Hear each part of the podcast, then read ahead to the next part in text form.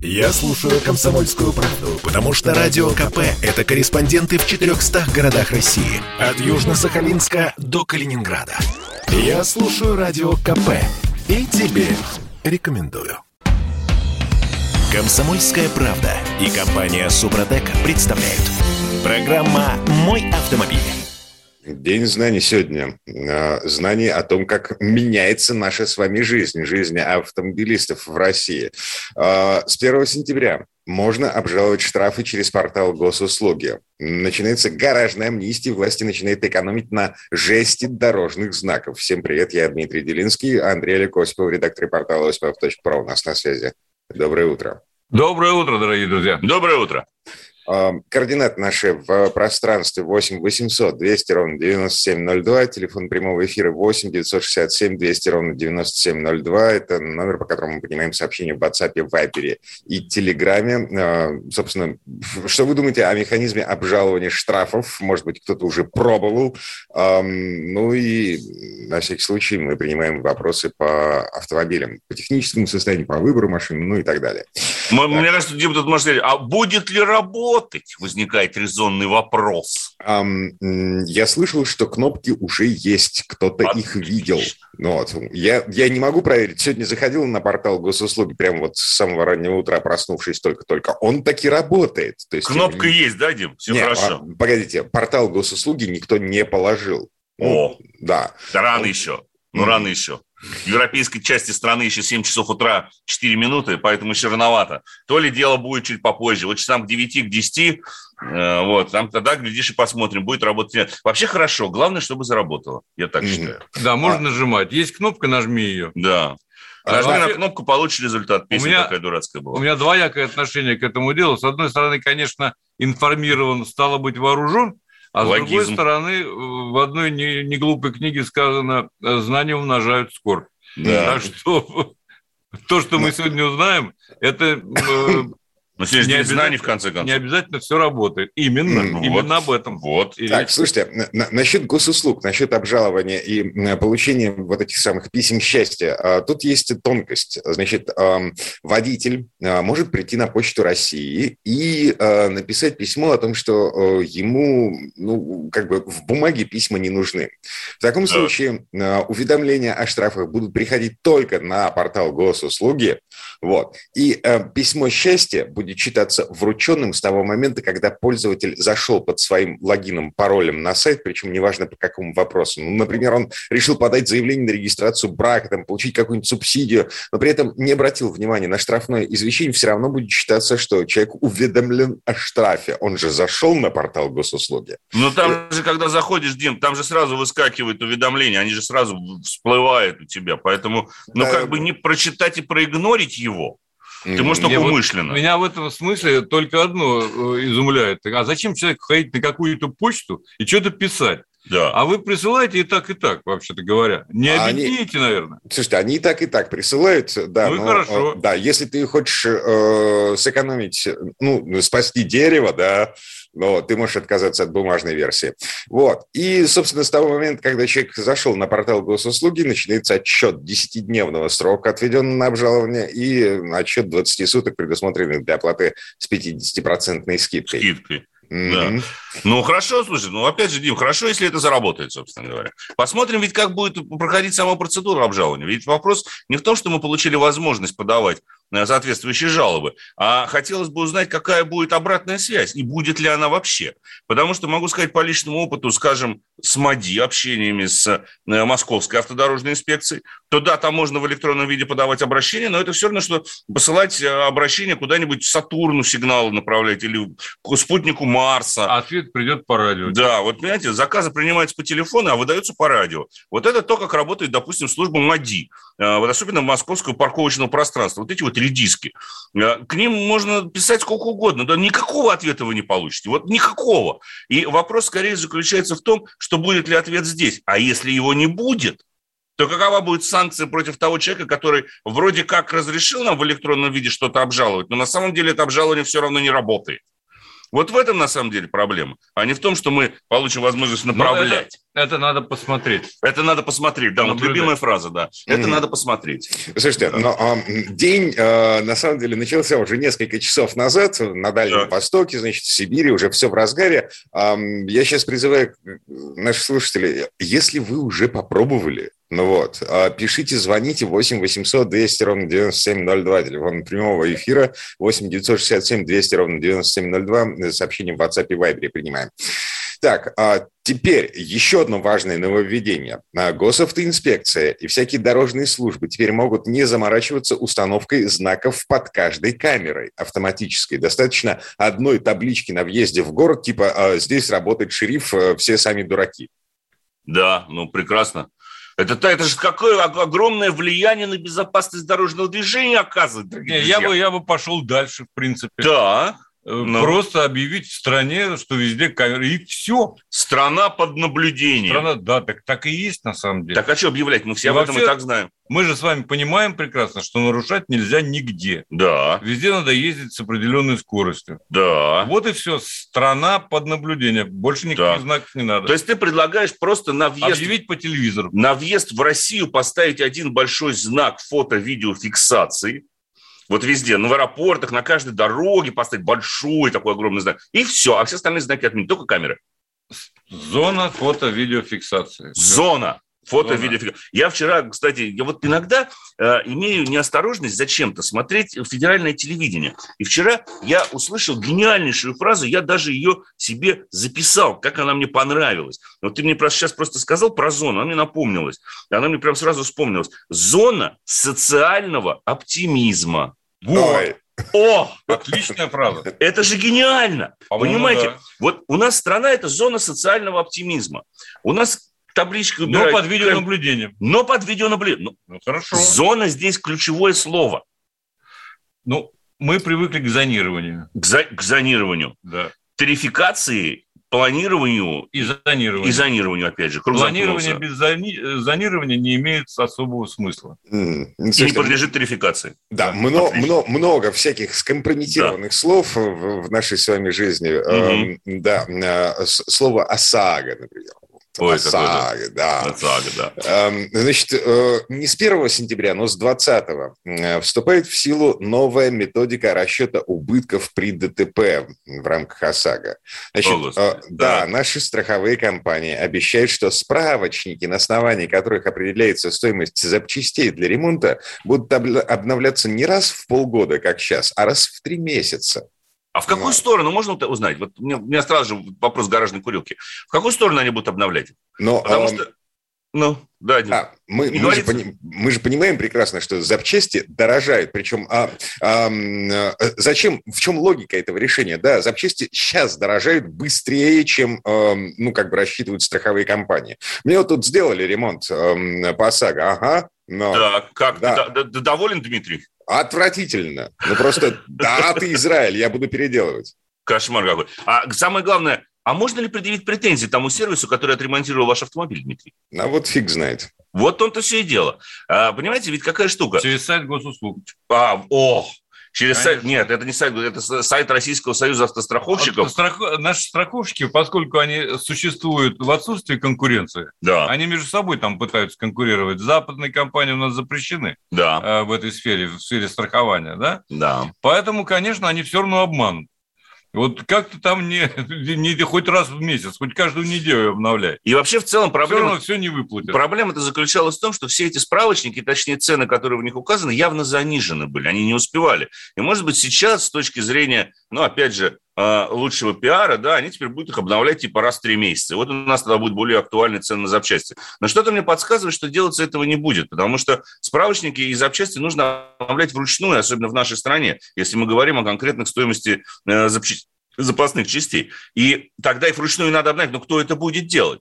Российский Союз автостраховщиков явно самостоятельно этим делом заниматься не будет, потому что, зачем себе, собственно говоря, могилу рыть, увеличивая цены на запчасти и увеличивая, собственно, страховые премии, выплаты по страхованию. Поэтому, это хорошо с точки зрения популизма, но на самом деле проблема осталась. Проблема заключается в том, что, выплаты занижены, и б, Дмитрий, как вы верно заметили, к сожалению, нет гарантии качества оказанной услуги, потому что по ОСАГО вас направит не бог весть какой сервис, в котором вы никогда не были, вы не знаете, какое там качество оказания услуг, но вам скажут, ну вот вам же отремонтировали, покрасили, типа будь доволен. Но вот удивительное дело, когда речь идет не об ОСАГО, а по КАСКО ремонтируют машину, да, уже другое дело. Все в точности до наоборот.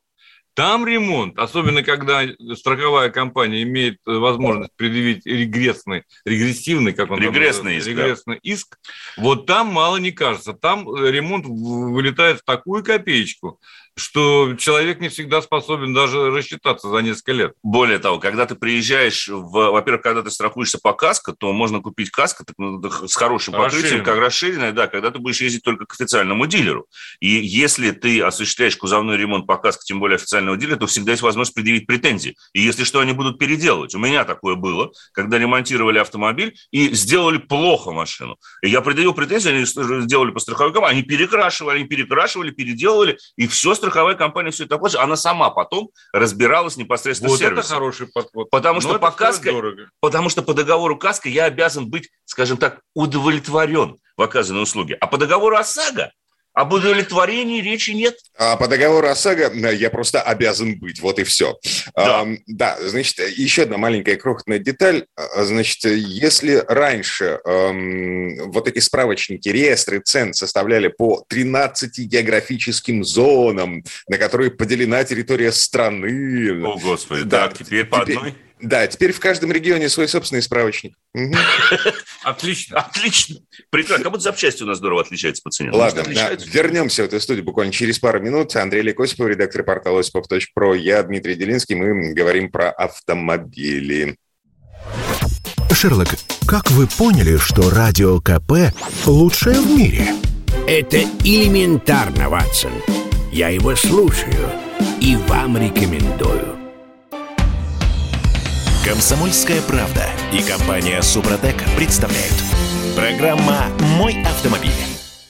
3,5 миллиона жителей России с 1 сентября получили возможность стать, я не знаю, рантье, землевладельцами. Значит, гаражная амнистия у нас с вами начинается. Это мы вернулись в студию радио «Комсомольская правда». Я Дмитрий Делинский, Андрей Осипов, редактор портала Osipov.pro. На связи. И правильная амнистия, хорошее дело, между прочим. Присутствует. Ее, кстати говоря, Дим, даже в обновлении. Говорят, сейчас внесем в Госдуму законопроект, вот такое обновление, что ее хотят продлить аж до 2031 года. Вот такое, еще на 10 лет. Ну, правильно, построил ты гараж в свое время. Чего тебя его лишать? Нет, слушайте, погодите.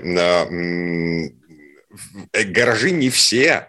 Вот. Только те, которые были построены до 30 декабря 2004 года, когда вступил в силу земельный кодекс, если не изменяет память. Ну, все правильно. Да, то есть, смотрите, число не бесконечно. То есть, если я сейчас соберусь построить гараж на каком-нибудь куске земли где-нибудь у себя во дворе, то он не попадает под гаражную амнистию. Зачем продлевать все это хозяйство? Ну, речь идет, скорее всего, просто по старым гаражам. Тут очень сложный, на самом деле, момент. Ведь у нас очень много еще в России, особенно в регионах, сохранилось вот этих вот больших гаражных комплексов, которые вот основательно из кирпича построены, целые ряды гаражные, и они на самом деле зачастую не оформлены должным образом. То есть вроде как они находятся в собственности людей, одно время люди получали даже на них свидетельство о собственности, но земля не была должным образом оформлена. Вот сейчас и предлагается как раз-таки эта гаражная амнистия, чтобы вот так называемый кадастровый учет попадал как земля, так и гараж. То есть вы можете все это дело узаконить. Конечно, вы не можете на место гаража поставить дом, да, то есть речь идет о том, что это должен быть все-таки гараж. Или баньку. Хотя есть гаражи, которым иные жители многоквартирных домов позавидуют. Я знаю одного такого, двухэтажный гараж с баней, спальней, комнатой отдыха, и не только для машины. А бассейн далеко? Бассейн далеко. Да. В соседнем доме ванна называется. Но душ есть при этом, заметим. Ну, в любом случае, это, конечно, хорошее дело. А главное, ведь речь идет о том, что не могут снести без разрешения. Да. Без выплаты компенсации, по крайней мере. Как это было в Москве сплошь и рядом. Да не только в Москве. Я думаю, не только в Москве, конечно. И в Санкт-Петербурге, и в других городах мы часто наблюдали, когда под эгидой того, что эти гаражи должным образом не оформлены, земля находится в муниципальной собственности, целые гаражно-строительные кооперативы просто сносили сравняли с землей в угоду строительству какого-нибудь там красивого жилого комплекса, двора без машин и так далее и тому подобное. Вот сейчас есть надежда на то, что когда вот это все будет узаконено, когда гараж будет признан вашей частной собственностью, как и земля под ним, то вот эти ситуации уйдут в прошлое. Придется как минимум либо выкупать эту землю, либо доказывать в суде, если вы ее, так сказать, забираете. Другой вопрос, что, конечно, это не будет касаться ракушек, потому что их снесли давно. Это вряд... Погодите, в регионах до сих пор стоят, причем массово стоят. Да, но вот их нельзя на самом деле все-таки относить, потому что сама территория, на которой расположен гараж, должна быть либо государственной, либо муниципальной, должна быть соответствующим образом отведена под гараж, да, скажем так, или оформлена. Ракушка не стоит земли, на которой стоит. Другое дело, капитально. Земля дороже, стоит, чем ракушка. Ну, кстати. Конечно, я об этом и говорю. Конечно. И кроме всего прочего, дорогие друзья, главное, что нужно понять, не надо тянуть с этим делом. Угу. Во-первых, меняются правила оформления, да, они лучше не становятся и легче, да. Во-вторых, не думайте, что там налог, вы на этом разоритесь. Нет, лучше сейчас оформить, чтобы не было вопросов. Потому что пока это до 31 года, а там может что угодно быть, и уже все, что угодно застроено на этом месте. Естественно. Поэтому... То есть это нужно делать сейчас. Это нужно делать сейчас, не тянуть, совершенно спокойно предоставляют такую возможность государству, ну и слава богу. И тем более, если есть какая-то спорная ситуация под вашим, допустим, вы член гаражно-строительного кооператива, тут вспоминается фильм «Гараж», да, вот помнишь, когда еще голосовать списками, да, то вот спорные моменты, связанные с отжимом земли и так далее и тому подобное, они как раз-таки в рамках этой гаражной амнистии и всплывут, и могут быть как раз-таки решены, на мой взгляд. Но, опять же, будем посмотреть, как все это будет развиваться. 30-й из Новосибирска пишет нам в WhatsApp. «Здрасте, на днях меня остановил инспектор ДПС из Пинеуртада, доказывал, что я обязан возить с собой распечатанный полис ОСАГО. И на этот раз он делает мне устное предупреждение, а в следующий раз выпишет мне штраф, где написано, на какой закон мне ссылаться, что я могу не возить с собой бумажный полис ОСАГО», спрашивает 30-й. И, по-моему, из Подмосковья в прошлый раз нас спрашивали об этом же. То есть это уже распространенная такая штука, расползающаяся по стране.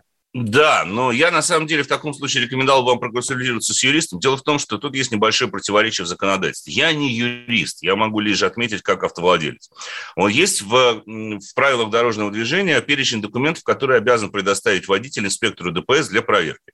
Это кроме свидетельства о регистрации водительского удостоверения, в том числе полис обязательного страхования гражданской ответственности. С другой стороны, есть указание Центробанка, и есть письмо Российского Союза автостраховщиков, и вот тот называемый ЕОСАГО.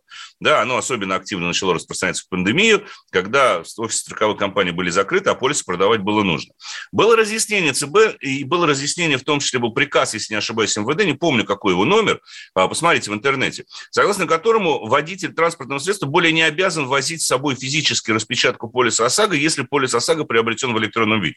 В таком случае у инспектора ДПС должна быть техническая возможность проверить наличие или отсутствие полиса ОСАГО, потому что соответствующая база данных давно создана, она доступна каждому инспектору. Но вот мы как раз-таки и видим тот пример ситуации, когда инспектор на дороге не имеет доступа к интернету, либо не хочет его иметь, и, естественно, требует бумажный полис. По правилам он как бы прав.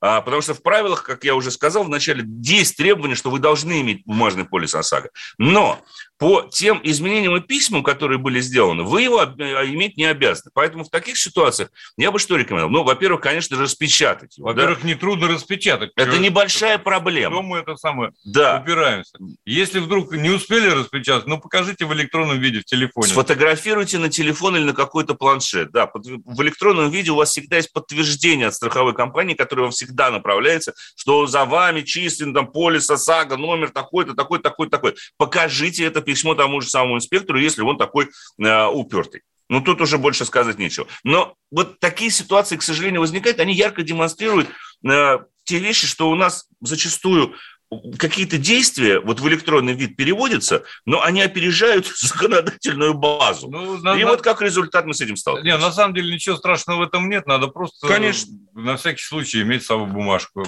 Без бумажки ты букашка, старая пословица. Тем более в нашей стране, с нашей советской закалкой. Мы же без бумажки-то уже, мы даже привыкнем. Когда все привыкнем к е-бумажкам, тогда и будем их возить, только их. И будем получать е-баллы. 8-967-200-97-02. Это, в общем-то, я затыкаю немножко Осиповым рот. Сейчас договорятся проебалы, да. Мы принимаем сообщения по WhatsApp, Viber и Telegram, и звонки 8-800-200-97-02, это телефон прямого эфира, в том числе по выбору машин, по состоянию автомобиля, по техническому, технические вопросы в том числе, да. Вот. Но прямо сейчас тема, которая, ну, так, я не знаю, забавно, не забавно, смеяться или плакать, но Минтранс, наше правительство, оно пытается наступить на горло попутчикам. Дим, вот мы же вот приблизительно в одно время, помните такую ситуацию, да, как люди головили такси от дороги, и иногда было такое... Не такси, а левака. Да, левака, бомбить выезжали, да, ну, когда тяжело было, с инспектором в 90-е, на бомбежку выезжали, да. Здрасте, а как вас зовут? Ну, если вдруг инспектор остановит, чтобы я мог сказать. Помнишь, тогда боролись тоже с частым извозом? Да. Вот сейчас возвращение в то же самое. Вот мы много раз говорим. Вперед в прошлое. Да.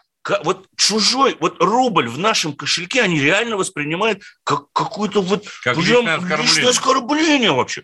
Как это ты заработал 100 рублей мимо кассы? Да, я не буду давать... Не, ну почему? Мы назовем это сервис карпулинга, против этого же организован. Тут то же самое BlaBlaCar. Вот я скажу честно, я несколько лет назад пользовался этим сервисом как в качестве водителя. Я ехал из Крыма в Москву один на минивэне, и я взял попутчиков не для того, чтобы заработать денег. Я их не заработал. Это даже не покрыло, в общем-то, расходы на бензин. Но я взял попутчиков скорее для того, чтобы не ехать одному. И я прекрасно знал, какая тяжелая транспортная ситуация наблюдается в сообщении между Крымом и, собственно говоря, материковой, скажем так, России. Так, а и по новому закону ты не можешь заработать? Не могу. Ты должен поделить количество километров и расходов на количество людей, находящихся в автомобиле. То есть, ты понимаешь, какой-то человек, понимаете, дорогие друзья, формулу. В чем суть? Что какой-то человек, сидящий там сверху, в своем кабинете посчитал, что в Минтрансе, да, я, перевозящий людей, скажем, из Гурзуфа в Ростов-на-Дону, должен за это взять с каждого человека не более чем там 400 рублей, к примеру,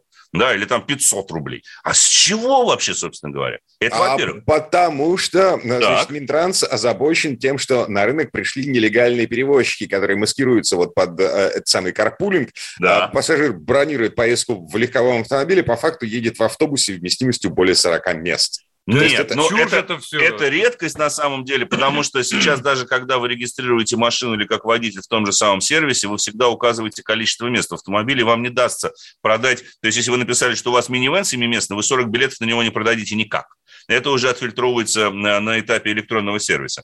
Это во-первых. И во-вторых, вот такой момент опять же из личной жизни. У меня супруга, когда жила в том же самом Крыму, ей нужно было поехать на семинар в Краснодар. Самолеты между Симферополем и Краснодаром не летают. Железнодорожного сообщения на тот момент не было, потому что мост железнодорожный еще не был введен в эксплуатацию. И единственным способом туда добраться был как раз-таки сервис BlaBlaCar.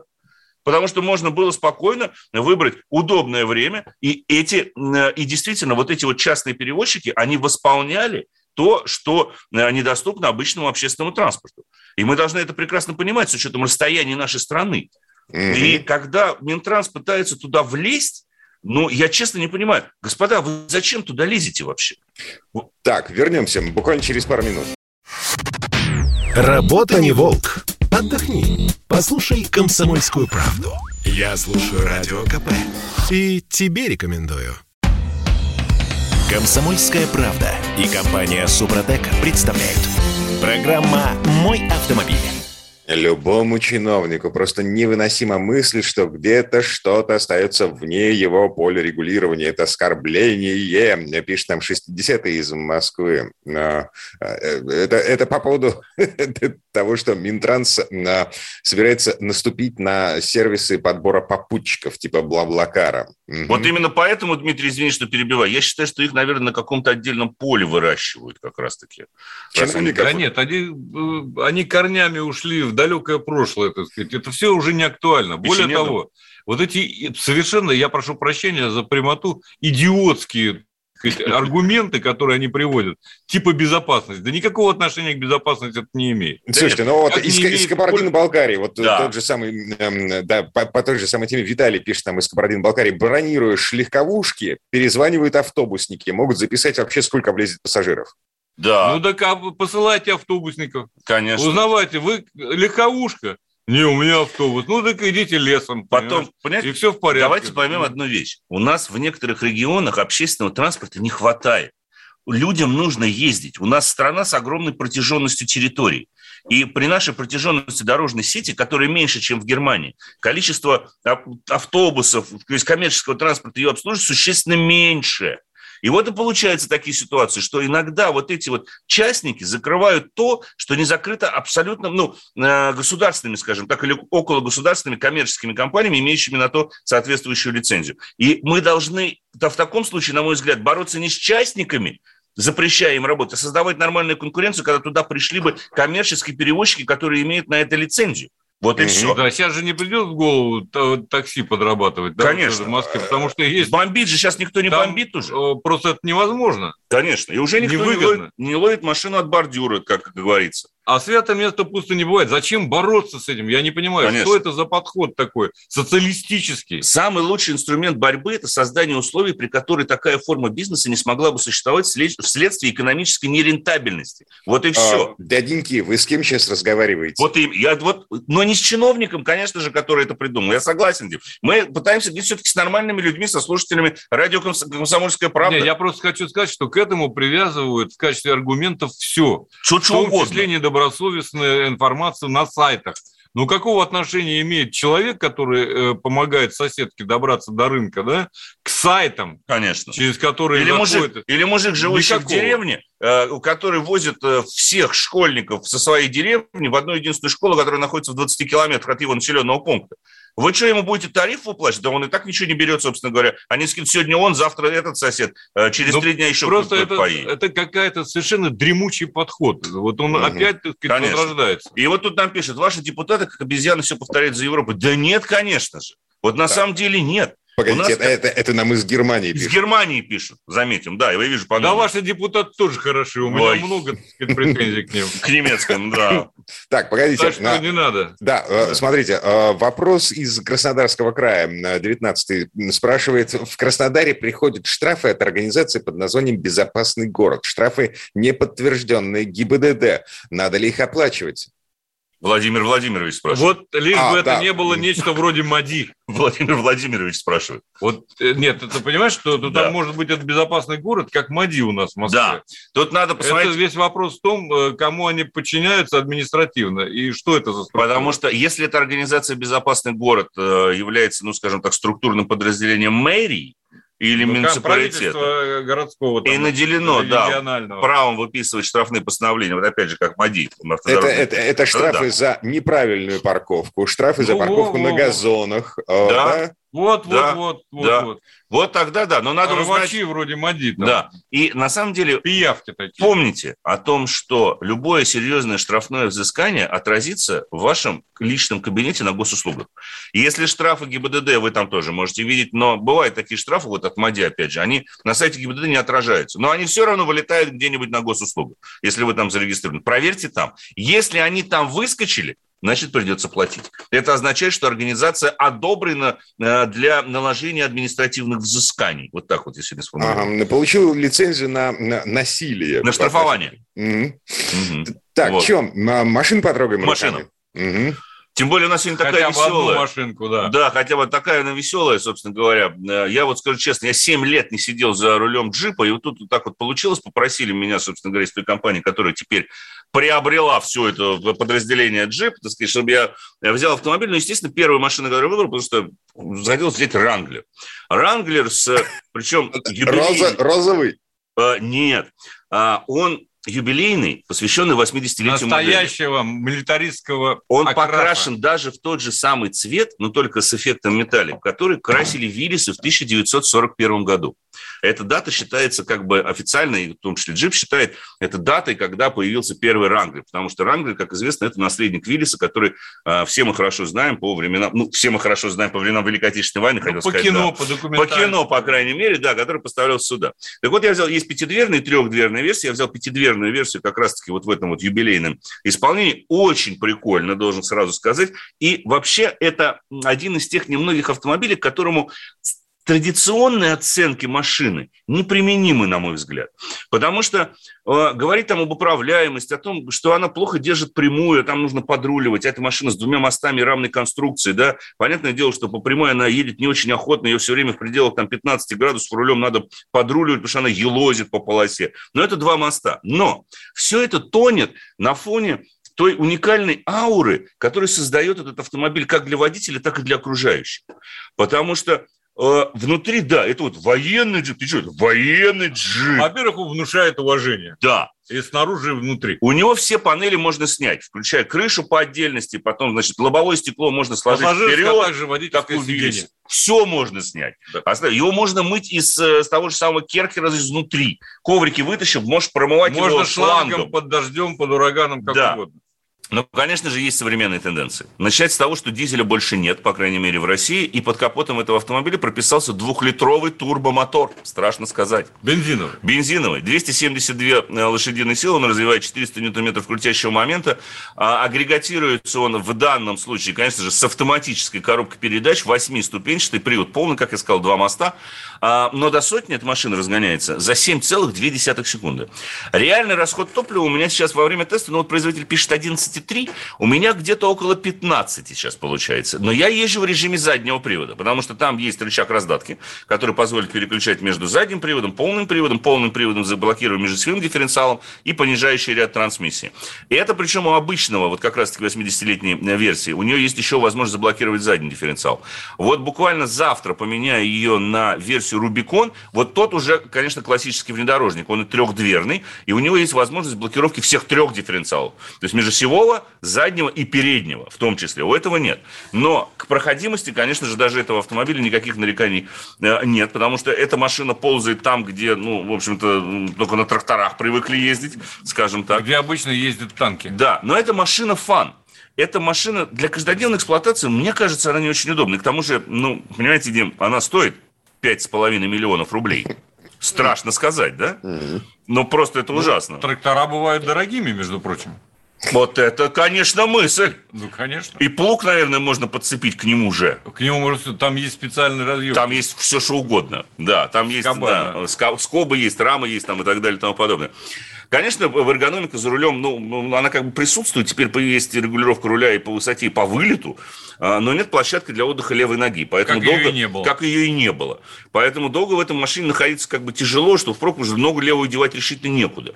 Есть пространство на задних сиденьях. И они, конечно, очень хорошо сделали, что обшили дуги безопасности таким достаточно мягким пластиком. Потому что, когда едешь быстро, пассажиров на задних сиденьях может подбрасывать. Подбрасывает их непосредственно головой в железо раньше. Теперь железная дуга обшита таким, опять же, мягким пластиком. Теперь легче переносится удар. Но для активных ездаков лучше все-таки приобрести каски и шлемы. А погодите, а что, на задних сиденьях нет ремней безопасности? Там люди не пристегиваются? Ну, есть, конечно. Но, кстати, Дима, есть ситуации, при которых нельзя пристегиваться. Да. Именно с целью безопасного преодоления там определенных участков. Да. Бродов, по льду и так далее, когда вы не уверены. Да. Что не провалится машина, что вы успели выскочить. Поэтому во внедорожнике это имеет смысл. Да. Но там есть дуги безопасности, кстати, в этом джипе. И вот прикольно то, что можно снять. Крыша-то жесткая, не мягкая, а жесткая. То есть две пластиковые панели расположены над водителем и передним пассажиром. Отдельная пластиковая панель – это задняя часть кузова и задние пассажиры. И еще есть несколько таких небольших панелей. Если вы хотите, допустим, лобовое стекло вперед сложить, то их надо тоже снять. Они все снимаются специальным ключом. Ну, то есть панели вот над водителем и пассажиром, там просто замок пластиковый, там ничего откручивать не надо. А вот заднюю часть, там, конечно, надо постараться, там нужно открутить изрядное количество болтов. И проблема тут скорее заключается в том, что их потом некуда девать. Нужно иметь гараж, да, их надо куда-то сложить. Их нельзя поместить в сам автомобиль. Потому что в самом автомобиле места для них нет. Ну, то есть, если панели над водителем и пассажиром можно снять и положить в багажник, то если мы снимем все панели, то их уложить некуда будет. Вот решительно некуда. Так, ничего, вот. В итоге получается, ну, такой вполне ничего себе военный Виллис, да? Который да? можно распугивать людей на пляже, например. К примеру, да. И он идеально для этого подойдет, должен заметить. Угу. Вот так вот. Так, Да, 38-й из Германии все еще пишет. Вот как раз-таки в Германии по интернету попутчиков набирают, оплачивают по количеству человек. Это в продолжении темы с наездом Минтранса на сервисы типа BlaBlaCar. Я же говорил, что чиновники везде одинаковые. Они и там добрались до нормальных людей. Там все в порядке. Это точно. Ладно, наше время закончилось на этом. Андрей Олег Осипов, редактор портала Osipov.PRO, были у нас на связи. Парни, спасибо, хорошего дня. Всего доброго, берегите себя, дорогие друзья. Счастливо. Ага, а впереди Сан Саныч Пикуленко, летописец мировой автомобильной индустрии. Он едет к Пржевальскому на Peugeot 2008. Программа «Мой автомобиль».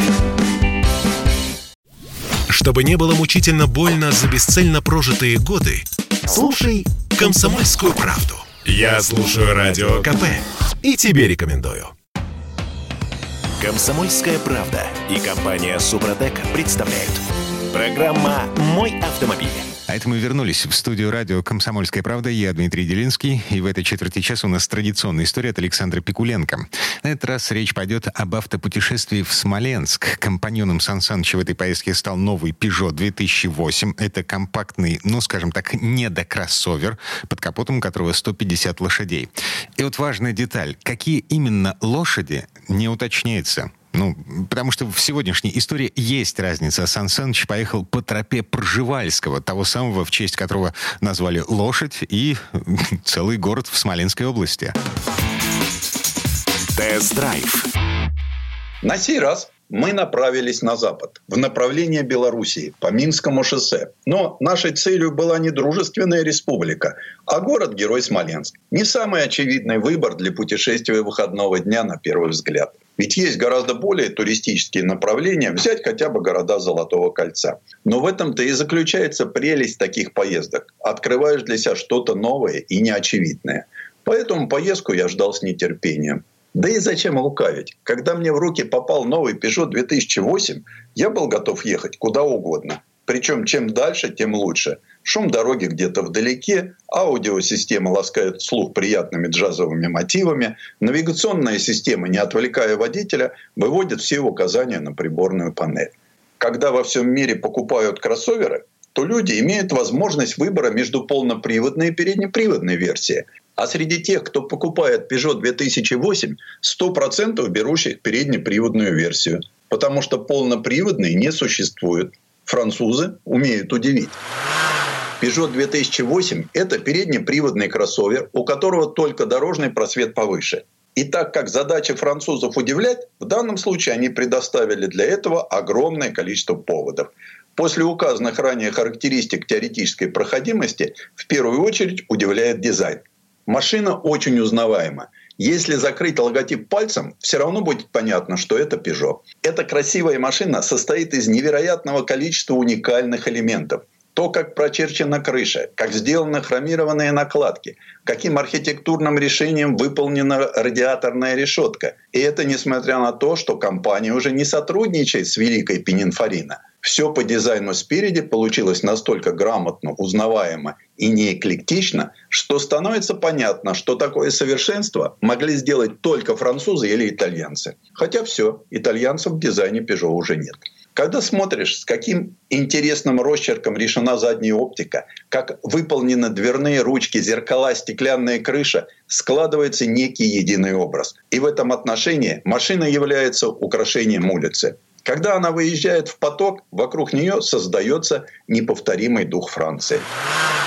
Внутри, конечно, абсолютная фантастика. И хотя, с одной стороны, есть удешевление процесса производства и виден бюджетный пластик, с другой стороны, эта передняя панель уникальна. Так красиво и здорово решить один единственный интерьерный элемент и выиграть при 3 копеечных затратах могут только французы. Ну и, конечно, самое эргономичное решение на планете – это расположение панели приборов относительно руля. Все делают приборы на данном уровне для того, чтобы из-за руля их можно было легко разглядеть при разных показателях роста водителя, чтобы обод не мешал обзору. Задача непростая. Французы взяли и поставили на Peugeot приборы над рулем. Руль опустили вниз, приборы выровняли в горизонт. Наконец-то все стало очень правильно.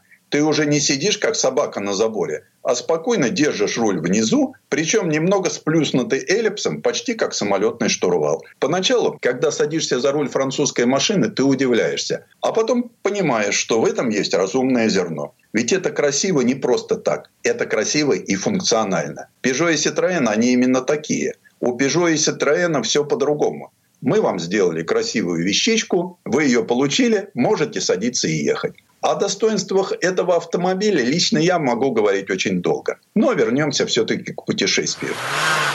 В Смоленскую губернию мы поехали тропою великого русского путешественника Пржевальского. Первой остановкой стало названное в честь Николая Михайловича село Пржевальское. При его жизни село называлось Слобода и, конечно, дом-музей. К сожалению, дом замечательного путешественника был сожжен гитлеровцами в 1941 году, но его искусственно восстановили при Брежневе и основали музей. Самый драгоценный экспонат музея, по мнению жителей села, подлинный фрагмент деревянной колонны дома Пржевальского с последним его автографом. Это кусочек деревянной колонны, на котором рукою Николая Михайловича в день отъезда в последнее путешествие написано красным карандашом. 5 августа 1888 года. До свидания, Слобода. Путешественнику не суждено было вернуться в эти края. В память о Пржевальском на территории Поозерья действует конный двор с добродушными и любопытными лошадьми Пржевальского. Сейчас на этих низкорослых лошадок можно полюбоваться только в зоопарках. В Пржевальском нам поведали, что последний раз на свободе этих лошадей видели в 1968 году в Джунгарском ГОБе. Перед посещением конного двора не забудьте запастись морковкой. Тем временем на улице стемнело и пришло время ехать в Смоленск. Тут, конечно, есть определенное удивление. Как машина прикинулась внедорожником, не будучи им? Задача Франции – всегда удивлять. И ничего удивительного в этом не было, если бы под капотом не стоял сверхсовременный двигатель мощностью 150 лошадиных сил, турбированный объемом 1,2 литра. И у него всего 3 цилиндра. Зачем 3 цилиндра? Месье, вы не понимаете, 3 цилиндра – это, во-первых, самый уравновешенный двигатель, он никогда не троит. Во-вторых, мы повесили на него валы противовращения, которые гасят те колебания, которых нет у столь уравновешенного двигателя. Это же инженерный шедевр. На самом деле, несмотря на кучу маркетинговых и рекламных финтифлюшек, это хороший мотор. Звук так себе, прожорливость приличная, 6-8 литров. Никакого особого выигрыша в экономии топлива нет. Есть только поражение по здравому смыслу. Это развитие направления, которое у нас никому не нужно. Этому есть только одно оправдание, что вся Франция будет ездить на этом моторе, потому что там зеленые.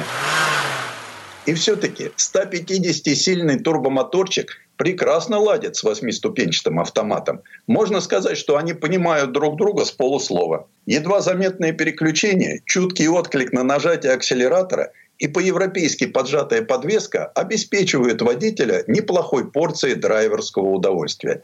А если вдруг устали и потеряли концентрацию, не беда.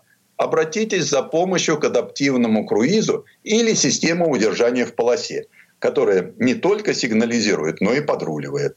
Смоленск – уникальный и древний город, первые упоминания о котором в повести временных лет относятся к далекому 862 году. Город этот с непростой судьбой и мужественными жителями.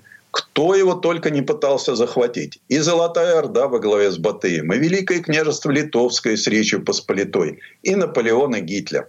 После прогулок по уютному камерному центру города мы направились в сторону Первопрестольной. Путь наш пролегал через уютную пряничную Вязьму. Оказывается, пряники в России отлично делали не только в Туле, но и в Вязьме. В 1850 году в Вязьме действовали 8 пряничных фабрик, благодаря которым вяземский пряник стал главной достопримечательностью города. Пряники в Вязьме производят и продают до сих пор, и по вкусу они тульским конкурентам не уступают. Тест-драйв. Сан Саныч, спасибо. Это был Александр Пикуленко, летописец мировой автомобильной индустрии. У нас на этом все на сегодня. Дмитрий Делинский, «Комсомольская правда». Берегите себя.